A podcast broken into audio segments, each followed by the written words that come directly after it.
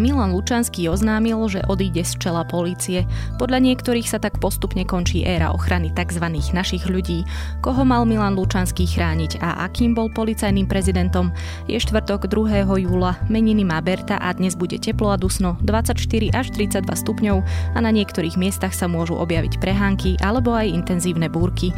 Vítajte pri Dobrom ráne, dennom podcaste denníka ZME dnes s Nikolou Bajánovou. Predtým, než začneme, ešte jedna novinka na úvod. Thank you. Možno sú témy, o ktorých neradi hovoríte. Možno máte nejaké citlivé miesta, ako napríklad, že nechcete mať deti. Alebo riešite svoje psychické zdravie a zaujíma vás, či nemáte poporodnú depresiu. Možno by ste chceli vedieť, v čom sa líši bolesť mužov a žien a prečo sa hovorí, že muži neplačú. Moje meno je Michaela Žureková. A ja som Sonia Jánošová. Spoločne pre vás pripravujeme druhú sériu podcastu Medzi nami, v ktorom sa budeme každý útorok rozprávať o chúlostivých a v spoločnosti tabuizovaných témach, o ktorých neradi hovoríme. Novú epizódu nájdete na webe denníka ZME každý útorok. Nenechajte si nás ujsť. Začíname už 7. júla. Dobré ráno. Dnes si povieme, čo môžete urobiť pre svoje zdravie hneď po prebudení. Môžete si dať 20 kľúkov. Raz, dva, tri. Odšťaviť si pomaranč, odbehnúť 5 kilometrov, dať si zdravé raňajky, alebo jednoducho zmeniť zdravotnú poisťovňu. Urobte niečo pre svoje zdravie aj zdravie vašej rodiny a prejdite do Uniónu. Máme balík skvelých benefitov pre deti aj dospelých. Unión zdravotná poisťovňa. Meníme životy k lepšiemu.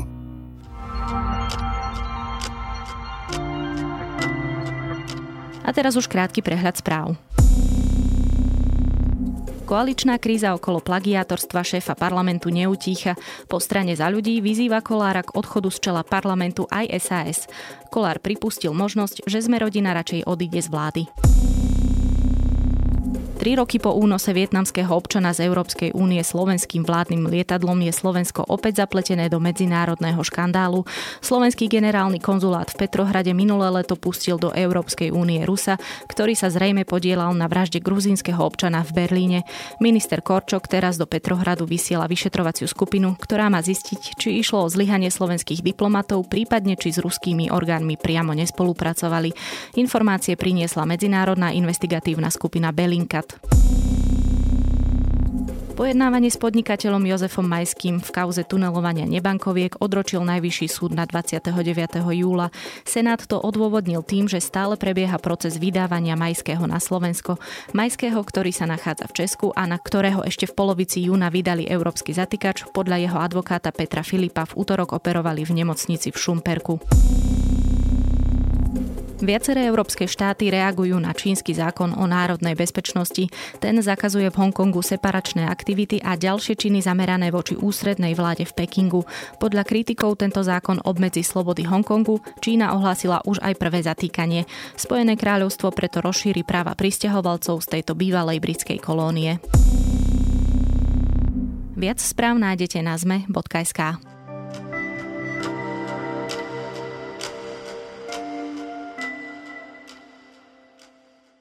Policajný prezident Milan Lučanský potvrdil, že odchádza z vedenia zboru.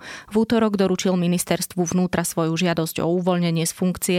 Ako nominant Smeru nemal dôveru Oľano, SAS a za ľudí už pred februárovými voľbami. Tlak na jeho odchod tu bol už dlhšie, prečo teda odchádza až na konci augusta. Akým bol policajným prezidentom a kto ho na čele policie nahradí, pýtať sa budem reportéra denníka ZME Romana Cuprika. Rozhodol som sa k, ku koncu augusta ukončiť svoju 30-ročnú prax e, v službách policajného zboru. Rozhodol som sa e, preto, lebo tak ako je to tam uvedené, nesúhlasím s politizáciou e, policajného zboru, nesúhlasím s vedením ministerstva vnútra a spôsobom alebo smerovaním, akým policajný zbor ide.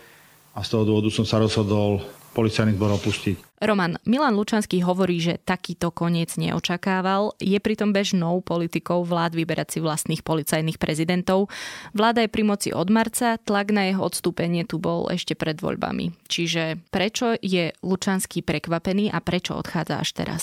Respektíve koncom augusta. Neviem, prečo pán Lučanský prekvapený, lebo naozaj o jeho odchode sa hovorilo už pred voľbami. Prakticky všetky strany koalície s výnimkou Sme rodina hovorili, že Lučanský nemá ich dôveru. Spájalo sa to hlavne s dvoma vecami, s tým, že za jeho čiastky ešte šéfoval inšpekcií, ktorá kontroluje prácu policajtov, tak si nevšimol viaceré tie neduhy tých policajtov a potom druhá vec je, že bol to nominant Smeru, hovoril sa o ňom ako o pravej ruke Kaliňáka a aj vlastne počas protestov za slušné Slovensko žiadal jeho odchod a tí ľudia na námestia boli nahnevaní, keď sa oznámilo, že teda on sa stane tým policajným prezidentom. Takisto aj po voľbách tam na neho boli vytvárané rôzne tlaky, aby teda sám odišiel. Zároveň ale to trvalo pár mesiacov, čo obe strany vysvetľovali aj tým, že sa musela zachovať nejaká kontinuita v policajnom zbore, pretože bola korona kríza, potrebovali sa riešiť veci pri napríklad ochrane hraníc, ciest, však spomeňme si na tú veľkú noc, keď sa kontrolovali vodiči a podobne ochrana osad a, a tak ďalej, čiže...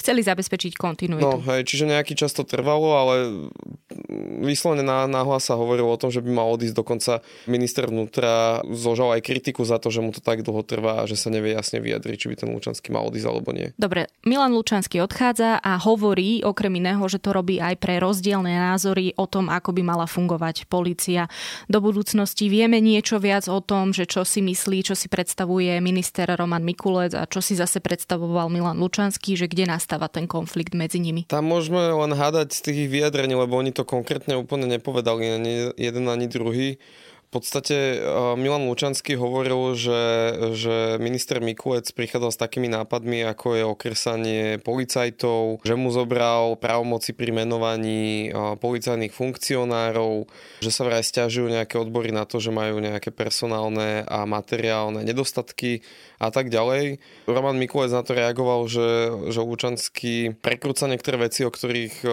medzi štyrmi očami hovorili a že to znelo trošku inak. Zároveň pripustil, že nejaké takéto témy boli, ale že takto by ich nedefinoval, tak ako o tom hovoril Lučanský. Potvrdil teda ale to, že mu naozaj zobral tie právomoci pri menovaní tých policajných funkcionárov. Čiže aké konkrétne zmeny to budú, my ešte zatiaľ nevieme, ale len vieme, že Lučanský s nimi nesúhlasí. Viete, ak chceme naplniť to, čo sme slúbili aj pred voľbami, ak chceme dokázať očistiť policajný zbor, a chceme hlavne, a to je môjim cieľom, vybudovať dôveryhodný policajný zbor a naozaj tá dôveryhodnosť za uplynulé roky veľmi dobre viete, že utrpela dosť vážnym spôsobom, tak jednoducho boli témy a boli oblasti, na ktorých e, sme nevedeli nájsť spoločnú reč a ja som preto rád, že pán Lučanský, v konečnom dôsledku som rád, že pán Lučanský sa rozhodol tak, ako sa rozhodol. Niektorí nielen politici komentujú Lučanského rozhodnutie odísť uh, aj slovami, že ide o koniec ochrany tzv. našich ľudí, čo je, ak to máme tak priblížiť, výraz spájajúci sa hlavne so stranou Smer. Ako teda mal Lučanský chrániť v úvodzovkách našich ľudí? Na Smeru je asi najčastejšia vyčitka voči Lučanskému, že on ako šéf inšpekcie mal dozerať na to, aby boli vyšetrené podozrenia policajtov. On tam bol v období 16 až 18, kedy teda naplno prebiehali kauzy okolo Mariana Kočnera ktoré za záhadných okolností sa nepodarilo vyšetriť a až neskôr, keď na to poukázali médiá, tak sa to vyšetrovanie začalo niekam posúvať a padali tam obvinenia neskôr obžaloby. Najčastejšie sa spomínajú mená Jombík a Barochovský, čo sú vyšetrovateľia, ktorí pravidelne dostávali Kočnerové kauzy na stôl. Vysvetlovalo sa to aj tým, že vlastne vyšetrovateľ má dostávať kauzy okolo toho istého človeka, aby nemusel na novo stále študovať tie spisy ale tí toto opakovane uzatvárali v Kočnerov prospech a napríklad zavraždený Jan Kuciak eh, poukázal na konkrétne chyby eh, týchto vyšetrovateľov pri ich uznesení eh, o zastavení stíhania. Čiže v podstate Milan Lučanský ako šéf tej inšpekcie je spolu zodpovedný za to, že, že títo ľudia nikdy sa im nič nedokázalo. Oni z toho zboru odišli na vlastnú žiadosť, nemali nejaký postih alebo niečo podobné, takže to je jedna vec. Druhá vec, taká konkrétna, ktorú sa mi podarilo nájsť, je, že keď e, si spomínaš na kauzu Filipa Rybaniča, ktorý bol asistent poslanca Rajtára, tak on si vtedy pozrel účty Kaliňáka, Počiatka a tak ďalej a chcel teda dokázať, že oni robili obchod s Bašternákom. Polícia postupovala veľmi neštandardne voči Rybaničovi a snažila sa ho dotlačiť do tej výpovede. On sa tam stiažoval, že ho zobrali hneď z polície na výsluch, tam strávil noc a že, že to bolo veľmi také nepríjemné. A súd uznal, že teda polícia postupovala veľmi tvrdo, čo Smeru vyhovovalo, lebo... A nepostupovala podobne tvrdo voči tým podozreniam, ktoré vznikli po pozretí si toho účtu voči Kaliňákovi. No to, je, to už je druhá vec, že, že ako sa riešila kauza Five Star Residence a bytov Bašternáka, takže Milan Lučanský bol ako manažer zodpovedný za to, že niektoré veci, ktoré boli dosť očividné, sa teda nevyšetrili. Asi tak by som to zhrnul. Ešte predtým, ako bol na inšpekcii, pracoval vlastne, keď to poviem tak zjednodušenie, na vyšetrovaní trestných činov mafie. Táto jeho práca, táto jeho fáza kariéry bola ako hodnotená, alebo je ako hodnotená? Ona je v zásade hodnotená pozitívne, lebo jemu sa pripisujú zásluhy na tom, že sa podarilo odsúdiť e, mafiánskeho bosa Mikuláša Černáka. Na druhú stranu sa mu vyčíta, že sa nepodarilo odsúdiť nejakých ďalších ľudí, napríklad jeho pravú ruku Kána a ďalších Černákových spolupracovníkov a takisto sa tam objavujú otázniky o nejakých ďalších jeho dohodách, stretnutiach s mafiánmi, ktoré on aj sám na určitom bode svojej kariéry priznal, že, že napríklad sa stretol s človekom, ktorý sa predstavil ako mafián Sator v Maďarsku, ale že on ho tam nemohol zadržať, lebo nemal právo moci a neskôr sa teda už, už sa s ním nepodarilo stretnúť alebo nejak, nejak ho zaistiť a Sator je nez, nezvestný a považuje sa za mŕtvého. Podobne napríklad priznal to, že má takú dohodu s Karolom Melom, že ho nezadrží, pretože on chcel vypovedať v nejaké iné veci voči Černákovi. Nakoniec vieme, že Karol Melo je dneska na Belize a užíva si život váženého občana tamošie krajiny. Čo tiež Lučanský teda vysvetľuje tým, že vtedy išlo o dohodu a on už teda nemôže za to, že ako sa to celé vyvinulo neskôr. Takže mm, sú tam také otázniky, nedá sa úplne presne povedať, že či on pochybil alebo nie, ale je to tak súčasťou jeho kariéry. Otázniky sú aj okolo jeho majetkov. Ako je to s nimi? A dozvieme sa niekedy, či boli všetky tieto majetky nadobudnuté v súlade so zákonom? Lučanský bol aspoň čiastočne férový v tom, že on eh, zverejnil eh, nejak taký detailnejší súpis svojho majetku v roku 2018. Verejnosť sa mohla dozvedieť, že on je majetný človek. Nový čas napríklad odhadol jeho vilu pri Martine na 620 tisíc eur. On povedal, že v skutočnosti stála len asi polovicu z toho a že teda, že aj keď sa môže zdať, že ide teda o luxusné sídlo, na ktoré si on nemohol zarobiť, tak vraví, že teda sa na to poskladal s manželkou, obaja zarábajú dobre a teda mohli si to dovoliť. On pracuje veľmi dlho, alebo teda pracoval veľmi dlho v policii. Áno, áno. My sme vyrátali vtedy, keď sme o tom písali, že by na tú vilu musel zarábať 12 rokov z jeho platu ale teda, ako hovorím, on to vysvetľuje tým, že, že tá vila je skutočnosti lacnejšia a že sa na to poskladal. Takisto mal apartmár na Floride za 75 tisíc eur, ktorý on vysvetlil, že sa poskladali štyria na to a že tie apartmány nie sú až také drahé v zahraničí, ako sa môže zdať. A ešte má byť v Rači. Áno, takisto má byť v Rači a tam to zase vysvetlil tým, že ho kúpil za nízku cenu od štátu, preto bol taký lacný. On stal tuším na nejakých 80 tisíc, aj keď ide teda o byt, ktorý má viac ako 70 m štvorcových a má aj parkovacie miesto, čo každý, kto žije v Bratislave vie, že, že to je každý by asi chcel kúpiť byt za takúto cenu. Pod jeho vedením sa policii podarilo zadržať a postaviť pred súd údajných vrahov a objednávateľov vraždy Jana Kuciaka a Martiny Kušnírovej.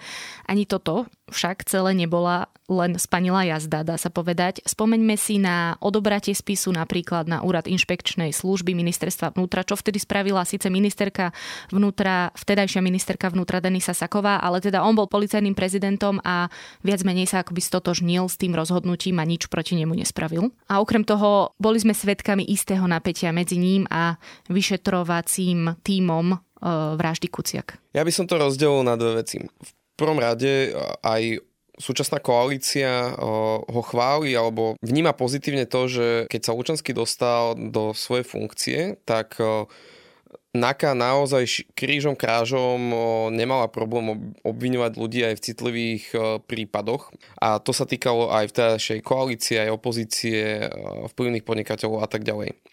Čiže on má pravdu, keď hovorí, že sa to celé ako keby rozbehlo. Možno si posluchači budú pamätať na, už aj taký vtip sa hovoril, že adventný kalendár NAKA, keď pomaly každý týždeň pred Vianocami bol nejaký veľký záťah a niekto sa obvinil.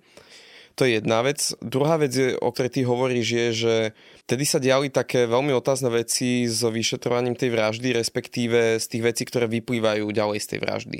Časť e, spisu sa presunula na, teda na tú inšpekciu. On to obhajoval a postavil sa za Denisu Sakovú, že, že je to v poriadku, pretože sú tam podozrenia, že sa na tej trestnej činnosti tam šlo o prípravu vraždy prokurátorov a advokáta Daniela Lipšica že sa na tom podielali aj policajti, tak je teda logické, že to má riešiť inšpekcia.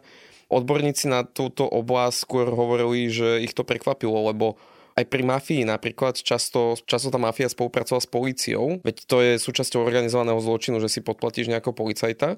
A to ešte neznamená, že to má automaticky riešiť inšpekcia, že mali by to riešiť skôr tí naozaj tí najväčší elitní policajti na NAKA.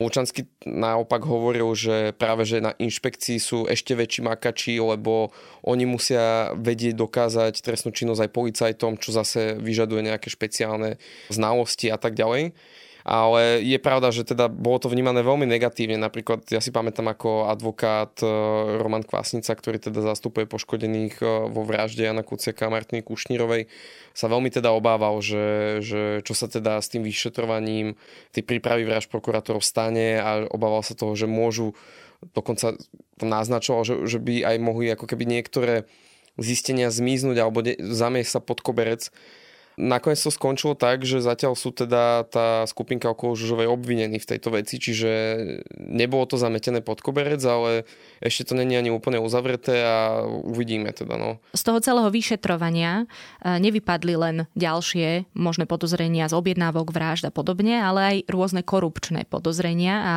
podozrenia zo zneužitia moci. Čo bude s týmito ostatnými vyšetrovaniami? Lebo médiá informovali aj o nejakom takom prestáti na, na také, napríklad, že niektoré veci tam stoja a nevyšetrujú sa, tak čo sa teraz bude diať s tými súvisiacimi podozreniami? Po podaní obžaloby na skupinku okolo Aleny Žužovej a Kočnera sa tie ďalšie zistenia rozdelili do viacerých tímov. Máme tam tým MLA, ktorý vyšetruje sudcov, Máme tým novinár, ktorý vyšetruje tie články Jana Kuciaka, veci, na ktoré on prišiel. Potom je tam ešte vyšetrovanie sledovania novinárov a ešte teda inšpekcia má aj prípravu vražd. Čiže ono sa to rozdeluje a tie vyšetrovania stále prebiehajú. No hmla vidíme, že sa hýbe. Áno, tam sa to hýbe, ale zase na druhú stranu, ako si spomenula, niektoré veci sa nehýbu vôbec, respektíve začali až po nedávno, keď sme teda upozornili na to v rámci Kočnerovej knižnice, že Polícia má pomerne zaujímavé veci, jednak v tríme, jednak vo zadržaných mobiloch podozrivých a nerobí s nimi prakticky nič. A vtedy uh, aj Lučanský, aj Branislav Zurian, šéf NAKA, priznali, že zistili tam uh, buď uh, nejakú nečinnosť toho vyšetrovateľa, alebo zistili, že sú nedostatočné kapacity na vyšetrovanie tých zistení, napríklad čítanie mobilov o, talianských mafiánov, ktorí sú už dneska odsudení. K tomu sa vlastne vyšetrovateľka prakticky ani nedostala, lebo, lebo bola na to sama a musela riešiť ešte komunikáciu s Talianmi a to bola aj náplň práce doteraz. No a toto nevedel Lučanský vyriešiť? No a e, to je presne tá otázka, že, že do akej miery je on za to zodpovedný a on je za to zodpovedný do tej miery, že on je manažer policie, ktorá má vytvoriť také podmienky tým vyšetrovateľom, aby sa bez nejakých prieťahov takéto závažné podozrenia a zistenia prešetrili, čo sa neudialo. On napriek tomu, aby zobral za to tú zodpovednosť, tak on povedal, že, že čiastočne za to môže Peter Juhas, bývalý šéf týmu Kuciak, pretože on, keď dostal imidže tých telefónov, respektíve prepis tej komunikácie, takže ju nepreveril a ni- nič s tým nejako ďalej nerobil len ju posunul nejakým iným vyšetrovateľom. Čo opäť akože odborná verejnosť sa veľmi kriticko vyjadrovala voči Lučanskému, že ako keby sa on sám zbavoval tej svojej viny a že celá táto situácia ukázala, že na tej NAKA je bordel, že tí vyšetrovateľia buď nevyšetrujú, čo majú, ich nadredení o tom nevie, že oni nevyšetrujú, čo majú, že až po zisteniach médií zistil, že tam tie veci stoja, že ako keby sú to zlí manažéri a že sami to priznávajú, ale tú vinu hádžu na niekoho iného. Čiže bol za to teda veľmi kritizovaný v tom čase. Určite bude teda v krátkej dobe prezentované, budú výsledky aj Národnej kriminálnej agentúry alebo špecializovaných útvarov, ktoré sa podielali na vyšetrovaní rôznych a viacerých trestných čin, e, činností organizovaného alebo závažného charakteru kde sa dá porovnať, či mali ruky a policajti rozviazané za môjho fungovanie alebo nie. A treba si potom počkať, kto príde po mne a akým spôsobom bude viesť tento policajný zbor a či budú tie výsledky také, ako, ako sú od nich očakávané. Keď už hovoríme o NAKE, bude sa meniť aj šéf NAKY? O tom sa zatiaľ nehovorí. Minister Mikulec povedal, že zatiaľ to není aktuálna otázka. Ešte stále dosluhujúci šéf policie Lučanský sa tiež k tomu nevyjadril, že on teda k tomu nič nevie ale podľa mňa je to pravdepodobné, lebo Zurian je považovaný za lučanského človeka, ktorého si tam dotiahol po svojom nástupe. No a kto nahradí Milana Lučenského? A bude sa vôbec meniť spôsob výberu, pretože každej vláde sa vyčíta, že ten proces je spolitizovaný, tak bude to tentokrát inak? Mal by sa meniť spôsob výberu policajného riaditeľa. Hovorí o tom už koalícia, že by sa to malo nejako stransparentniť. Zatiaľ nevieme, ako si to presne predstavujú oni hovoria, že teda majú na to dva mesiace, kým Lučanskému vyprší tá jeho výpovedná lehota, že vyberajú medzi viacerými menami, kto by ho mal nahradiť.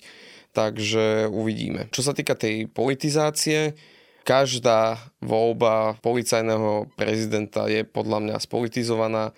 Ono to ani inak nejde, lebo ten minister vnútra má zodpovednosť za to, že koho si tam dotiahne. Podstatné je, aby ten výber bol čo najtransparentnejší, aby bolo jasné, že prečo ten človek túto pozíciu získal a aby sa vedel aj on obhájiť aj pred tou verejnosťou, aj pred odbornou verejnosťou, aké má plány s tou policiou a podobne. Čiže túto myšlenku razie súčasná koalícia, tak e, uvidíme, že či sa jej to aj podarí naplniť. Presne tak uvidíme, či sa to podarí, budeme to sledovať. Ďakujem Romanovi Cuprikovi, reportérovi domácej redakcie Denníka ZME. Ak by som mal niekedy možnosť do budúcna e, zasiahnuť a riešiť nejaké otázky, alebo bol by som dotazovaný, tak určite by som bol proti tomu, aby sa pri výmene vlád menili aj policajní prezidenti a ďalší funkcionári na jednotlivých postoch ak, je, ak sú veci a majú výsledky aj rozbehnutá, rozbehnutá tá časť, ktorú riadia tým správnym smerom, tak je podľa mňa nezmyselné, aby sa to takto striedalo. Vnaša to potom po každých voľbách do toho policajného zboru čas neistoty, nervozity. Tí ľudia potom e, pracujú v inom režime, rozmýšľajú o odchodoch a toto všetko neprospieva tomu policajnému zboru.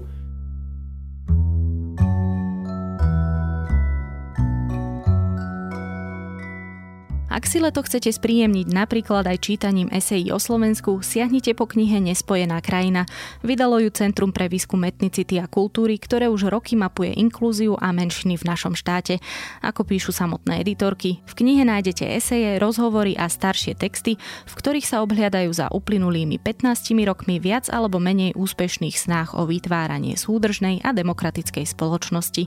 A to je na tentokrát všetko. Počúvali ste Dobré ráno, denný podcast denníka ZME. Ešte pekný deň vám želá Nikola Bajánová.